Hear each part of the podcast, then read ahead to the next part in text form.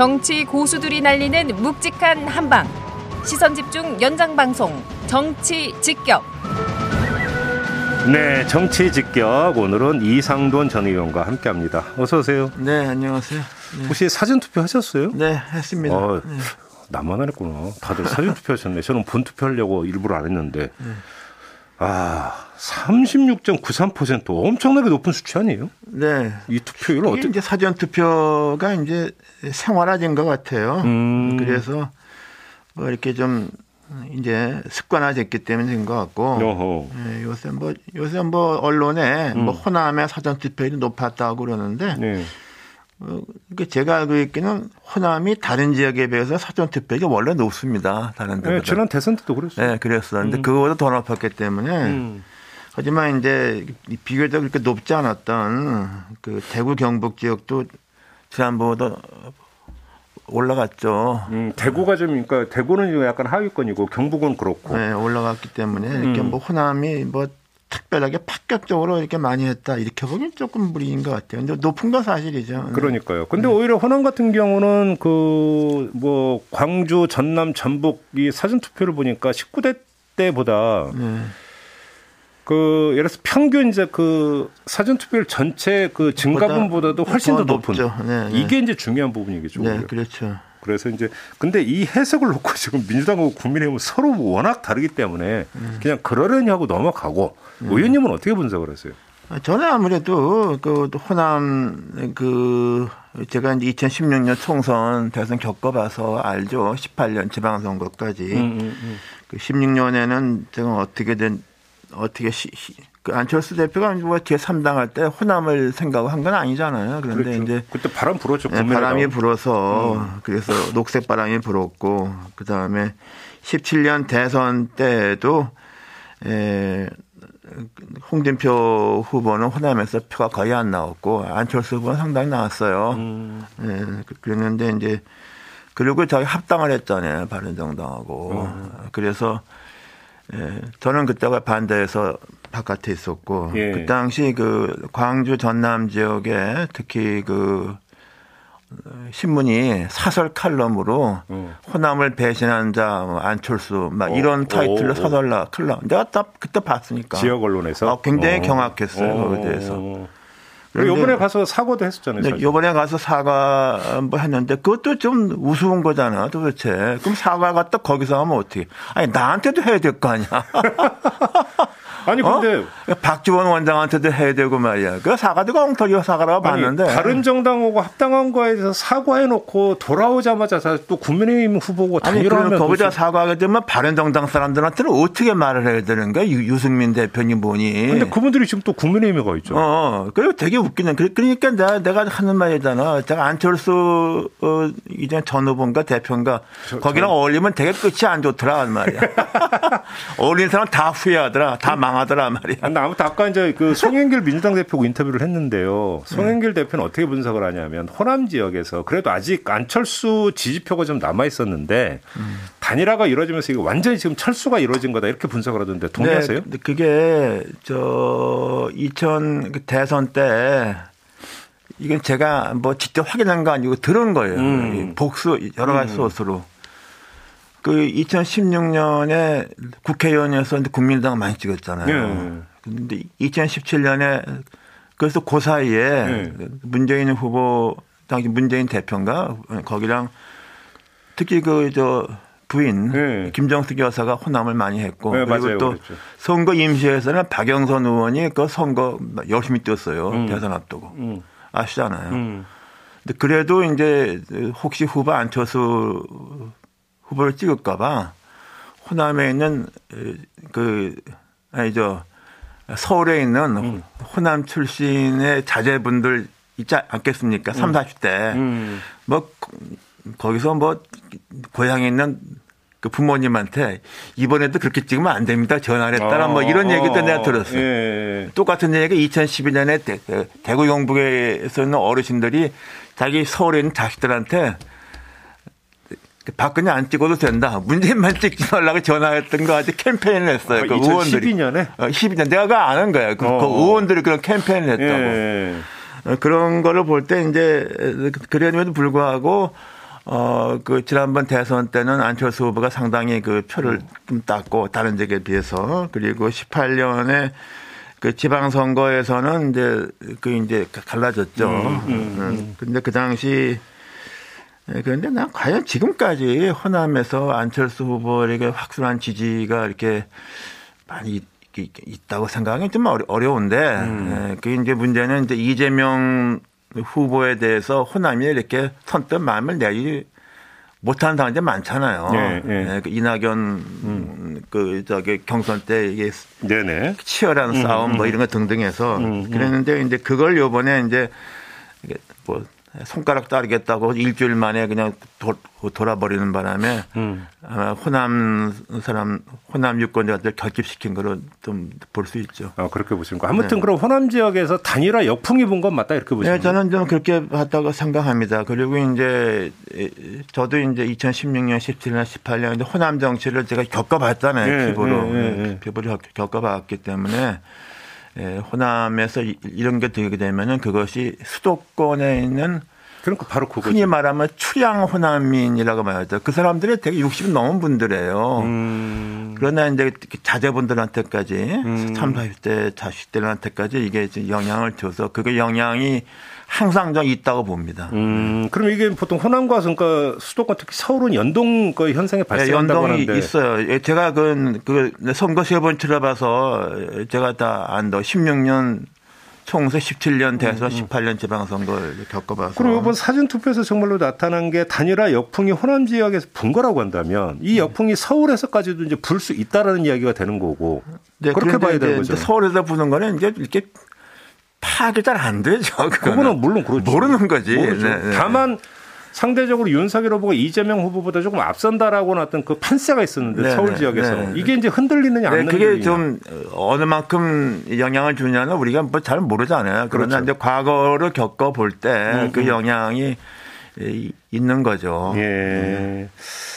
아무튼 그 사전 투표 같은 경우는 이제는 거의 이제 일상화되고 가는 이제 추세다 이렇게 봐야 되는 거고요. 가장 기본적으로는. 근데 경기 같은 경우가 지금 최저 투표를 나왔잖아요.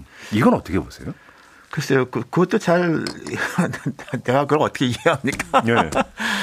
그건 잘 모르겠어요. 그러니까 음. 서울에, 그러니까 서울하고 이제 경기 지역이 좀 다르다가 보는 게 이제 부동산 같은 경우에 서울이 인구가 좀 줄었잖아요. 네. 그게 뭐냐면 서울에서 집을 못 사고 어떤 전세가가 올라가기 때문에 음. 서울 주변이라서 경기도가 늘었잖아요. 그래서 음. 그런 사람들의 에, 지금 어, 표심이 뭐 이번에 굉장히 중요할 거라고 보는데 그래서 그건 잘 모르겠어요. 근데 네. 지금 이번 사전 투표를 하위 세 곳을 보니까 경기, 대구, 제주도인데 음. 경기하고 제주는 제가 이해를 하겠어요. 왜 그러냐면 음. 제주는 전통적으로 스윙부터 지역이잖아요. 음.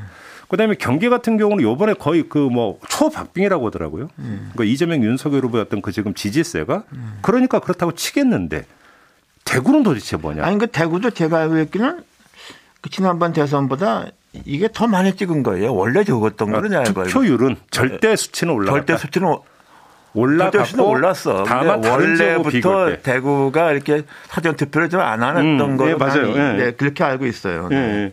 그런데 그래서 아까 김재원 최고위원한테 물어봤더니 아, 이 사전 투표 부정 선거 의혹이 있었기 때문에 그 영향 아니냐 또 이렇게 분석을 하던데 그러면 다른 경북 지역이나 다른 그런 영남 지역은 어떻게 그럼 설명할까 이런 아, 얘기가 되거든요. 아니, 그 난 뭐 부정투표 난 잘 모르겠어. 난, 난그 이해를 못하기 때문에 그, 예. 네, 이건 뭐 무슨 얘기인지. 음. 예. 네. 근데 경북 같은 경우만 하더라도 41% 나왔거든요. 예. 그러면 이게 그 사전투표 부정 의혹 때문이라고 한다면 경북에서 41%라는 것도 설명하기 어려운 부분이잖아요. 글쎄요. 근데 이렇게 작년보다는 다 대구 경북도 네. 투표율이 늘 올라간 건 사실이고 음. 근데 경기도 뭐 작년보다는 다 올랐는데 뭐 예, 다만 상대적으로 상대적으로 그렇다는데 뭐 음. 이제 그, 그걸 우리가 이걸 뭐 해석하기 나름이잖아요. 솔직한 얘기를 잘 모르잖아. 누구도 검증이 안 되는 거죠. 예, 감정 이제 추측하는 거죠, 그냥. 그렇지. 예. 추측하는 거지. 왜 그런지. 예, 예. 근데 이제 이걸 추측을 하는 이유는 이게 이제 최종 투표 결과의 어떤 하나의 이게 이제 그 예고편인가 싶어 갖고 음, 그래서 음. 이제 분석을 하는 거 아니겠습니까? 음. 근데 아무튼 사전 투표율이 어 이 정도까지도 그러니까 30%를 잘하면 넘길 수 있다라는 전망은 사실은 이제 그 전에 나오기는 했는데 어이 정도로까지 나올 줄은 사실은 누구도 전망을 안 했기 때문에 근데 일단 그거는 동의를 하세요. 지금 그러니까 양 진영의 결집이 지금 막판에 확실하게 나타나고 있다라는 큰 틀에서는 동의하세요. 의원님. 그게 아무래도 이제 부동 표락할 수 있는 사람들 같은 경우는 예. 다만 며칠이라도 좀 기다려 보지 않겠어요? 음. 아니면 기권해 버릴까? 음, 음, 음, 아, 아, 아, 음. 어? 며칠 동안에 좀 기다렸다가 아, 이렇게 가지 말아버릴까 음. 뭐 이럴 수가 있죠. 네. 그러니까 네. 어, 그래서 그렇다. 네. 알겠습니다. 요거는 좀 하여간 그 현재로서는 추정이니까 네. 뭐더 이야기는 좀 하지 않도록 하겠고요. 단일화 얘기 좀 합시, 단일화 얘기 좀 하죠. 음. 아, 그러니까 저런 식으로 지금 그 최종 결과가 나와버렸는데 어떻게 평가하세요? 저 단일화 결정. 아니, 저는 뭐 이게 전혀 없는 거죠. 저는 음. 특히 예. 중앙선거 선관위가 예. 무슨 의견 표명이 있어야 한다고 봐요. 어, 어떤 말씀이세요? 아니 그거 저기 아예 그냥 TV 트럼 끝나고 접으려고 작정을 하고 넥타이까지 빨간 거 메고 그 나가서 진행할 때 그랬잖아요. 그 완전히 국민을 우롱한 거고. 선거 방해 행위다 이렇게 보시는 어, 그렇죠. 근데 그게 이제 무슨 이제 실정법 위반이라고 뭐 하긴 좀 어렵, 어렵더라도 음, 음, 음. 이렇게 전 세계에 없는 일일까 이게 도대체. 음, 음, 음, 그걸 송관이가 왜 가만히 있어요?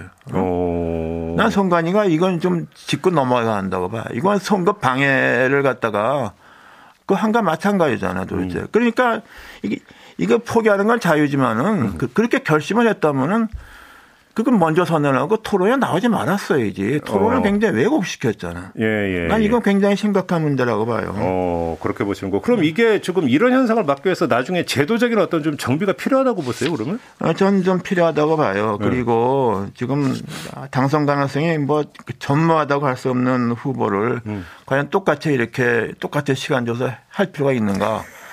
아, 그거 생각해 봐야죠. 어느 나라가 그렇게 합니까 도대체. 음. 아, 지난번 같으면은 그, 어, 기본적으로 다자 구도였고 어느 후보도 뭐 30% 넘는 게 별로 없었잖아요 그 당시에. 2017년 얘기하는 거죠. 2017년이죠. 네, 그러니까 뭐 안철수 후보는 말할 것도 없고 음. 뭐 이제 혹시나 이제 유승민 후보 등등까지 음. 저건 5% 이상 되는 건 모르겠는데 음. 이번 같은 경우는 이게 그두 명의 주된 후보, 음, 양강, 어 양강 후보에도 너무 이게 뭐 이건 도대체 상대가 안 되는 후보를 갖다가 똑같은 시간 주고서 이렇게 할 필요가 있느냐. 그러니까 음, 음. 토론은 제일 잘합니다. 왜? 자기가 방어하고 공격만 하거든요. 음, 어? 음. 선두주자는 자기를 방어를 하잖아요. 그렇죠, 그렇죠. 아, 그 어차피 앉을 사람은 그냥 마음대로 얘기하고 마음대로 공격하잖아요. 이건 도대체 후보가 아니라 이게 진행자나 질문자냐. 음. 그래서 그런 놈의 토론이 어디 있어 이게. 어우, 많이 화가 나셨네. 난 이제 요번에 이제 완전히 그냥 뭐 이건 쉽게 말해 유권자 좀 기만행위다 이렇게 유권자 기만한 거야. 아니 그 똑같이 토론을 이렇게 한거 자체가 나 기만한 거로 보고 그 더군다나 이걸 그만두겠다 하고서 뭐 넥타이까지 빨간 거 메고 한 거, 그걸 또 자랑했다 빨간 거 메고 나갔다고. 나 참, 나 같으면 그 일부러 빨간 거 안 메고 나가겠어. 알겠습니다. 아무튼.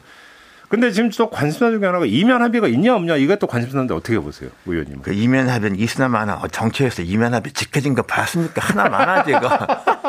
이면 합의 있냐 없나 가지고 떠드는 것 자체가 웃기는 거야. 하긴 문서 합의까지도 아, 합의되는 거. 짝에 필요 없는 거야 이거는. 음, 그러면 그거는 나중에 그 휴지 조각 될 거다 이렇게 휴지 조각 되는 거고 네. 그리고 뭐 특히 거기에 뭐 되게 하나 웃긴다고 보는 게. 음. 뭐 합당을 한다고 그랬잖아. 네. 지난번에 뭐 서울시장 보궐선거하고도 합당한다고 얘기했었잖아. 깨졌죠. 협상까지 어, 했다가. 어, 그거 안 되잖아. 네, 근데 네. 지금보다 지금 국민의당 입장 그때보다 더 나았습니까? 더 나쁩니까? 그러면 나중에 팽당할 거라고 보세요? 아니 지금 아니 제가 말이죠. 그 지난번 서울시장 선거 직후에 국민의당과 지금 국민의당하고 어, 어, 떤게 사정이 나왔습니까? 어, 오히려 그때가 그때가 더 나았죠. 뭐, 지금은 이거 부채가 많지 않습니까? 네, 네. 선거 비용 쓴 것도 있고 어. 그리고 또 이제 사람이 뭐 사망 사고 났잖아요. 네. 그 손해배상 소송할 거 아니야. 아 그렇게 되나요? 어 그게 음. 무슨 또 국민의당의 재벌 기업입니까? 그거 음. 한 최소한 몇억 원 이상씩은 나면은 개인 재산은 많잖아요. 어? 개인 재산은 근데 많잖아요. 그게 이제 아, 안철수 후배, 안철수 대표의 개인 책임인지 이게 분명치가 않잖아. 당에서 아, 한 선거이기 때문에. 어, 네. 그러니까 아무래도 음. 뭐 개인 재산으로 그걸 뭐 할 생각이 있을까 난 잘 모르겠어요. 네, 지금도. 예, 예. 그러나 그러나 어떤 간에 국민당을 보면 이게 부채가 굉장히 많은 음. 잠재적 부채까지 조항은 많은 거 아닙니까? 음.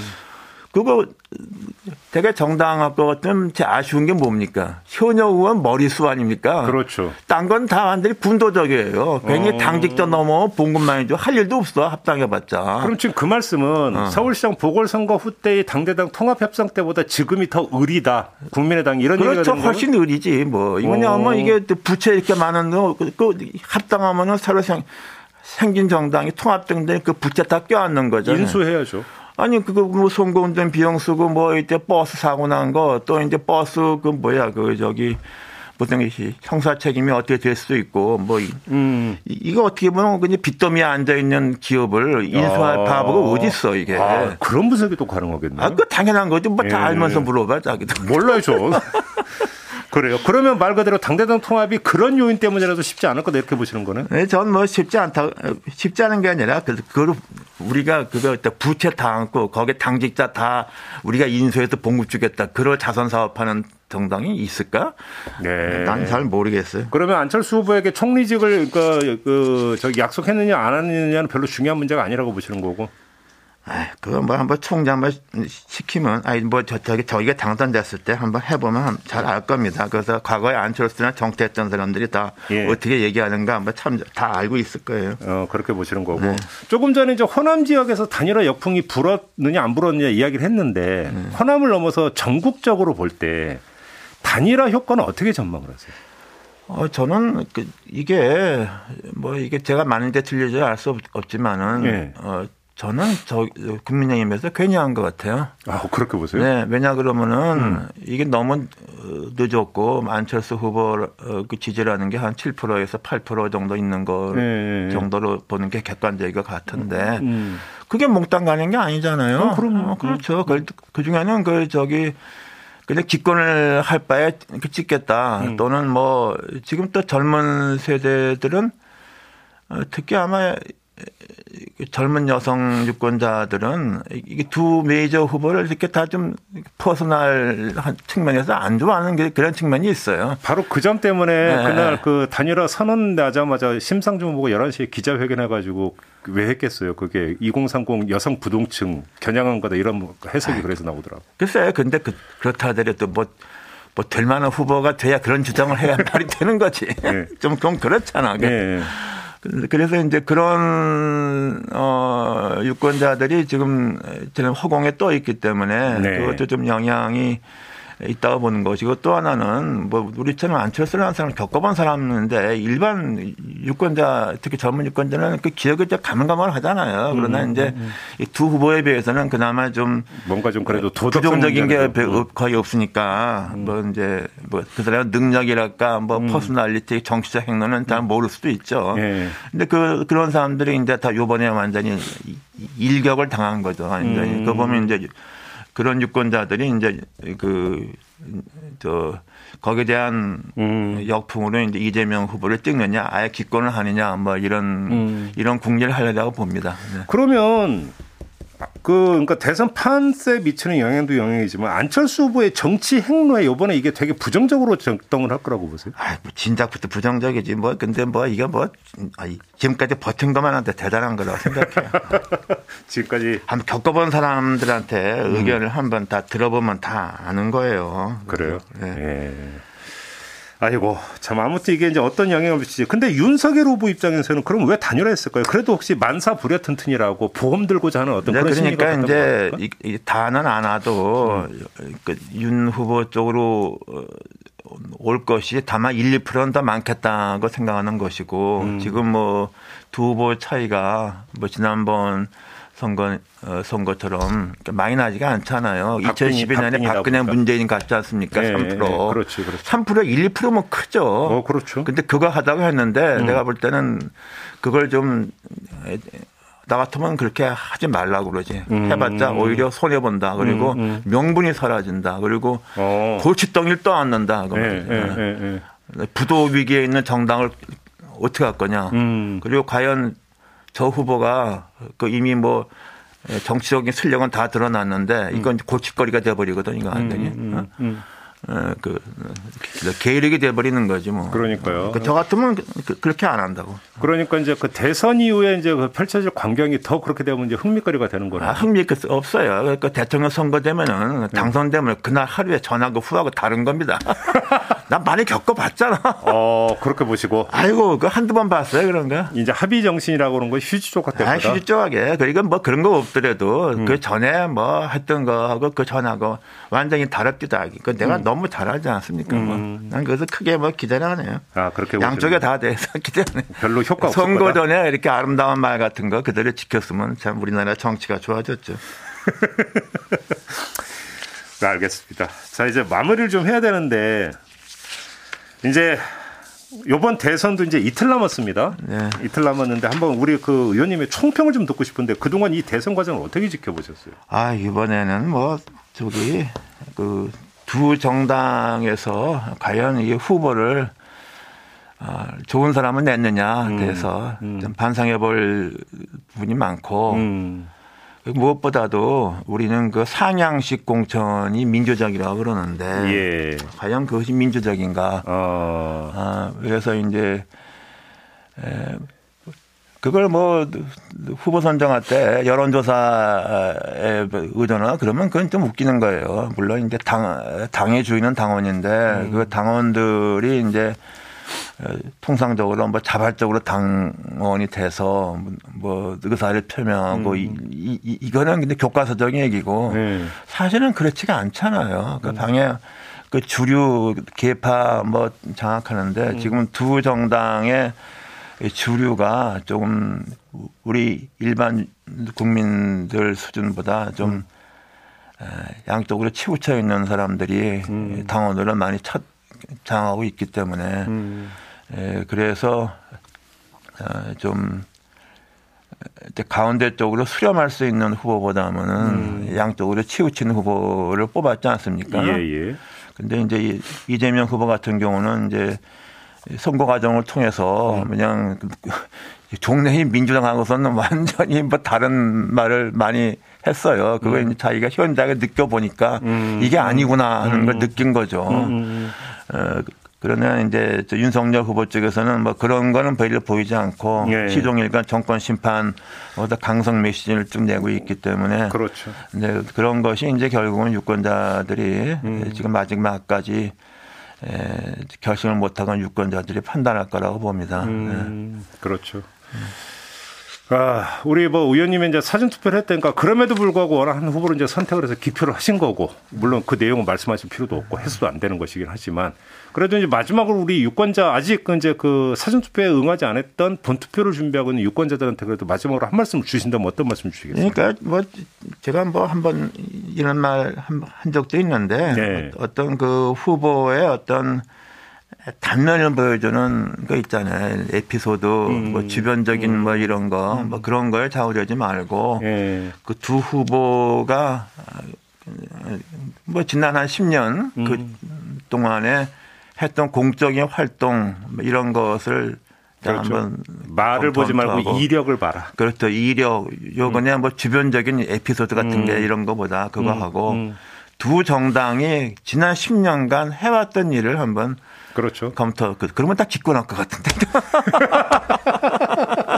아무튼 그 말씀은 혼자 할 수는 없는 거니까. 네, 그러니까 뭐 그, 그게 저 볼 때는 어떤 단면적인 거 가지고서 아, 이 사람 음. 그거 보고서 이 사람 이 정당을 보지 말고 한번 음. 지난 10년간의 두 후보 두 정당이 음. 해왔던 음. 거를 한번 음. 다 검토하고 음. 뭐 투표장 가는 게 옳다고 봅니다. 좀 부족한 게 있더라도 큰 틀에서 전반적인 평가가 좀 필요하지 않느냐 네, 네. 이런 말씀이신 네. 것 같아요. 자, 우리 이 방송 지금 함께 하시는 촌철님들이 좀 귀담아 들어주셨으면 하는 이런 바람을 가지면서 오늘 이야기는 좀 마무리하도록 하겠습니다. 이 이제 그 대선 때문에 이렇게 이제 우리 의원님이 이제 어렵게 보시고 그동안 이제 고견을 들었는데 네. 오늘이 좀 마지막 시간이에요. 네, 그동안 고생 많이 하셨습니다, 네, 의원님. 네, 네. 네 감사드리고요. 네. 자, 저도 함께 올라가겠습니다. 고맙습니다.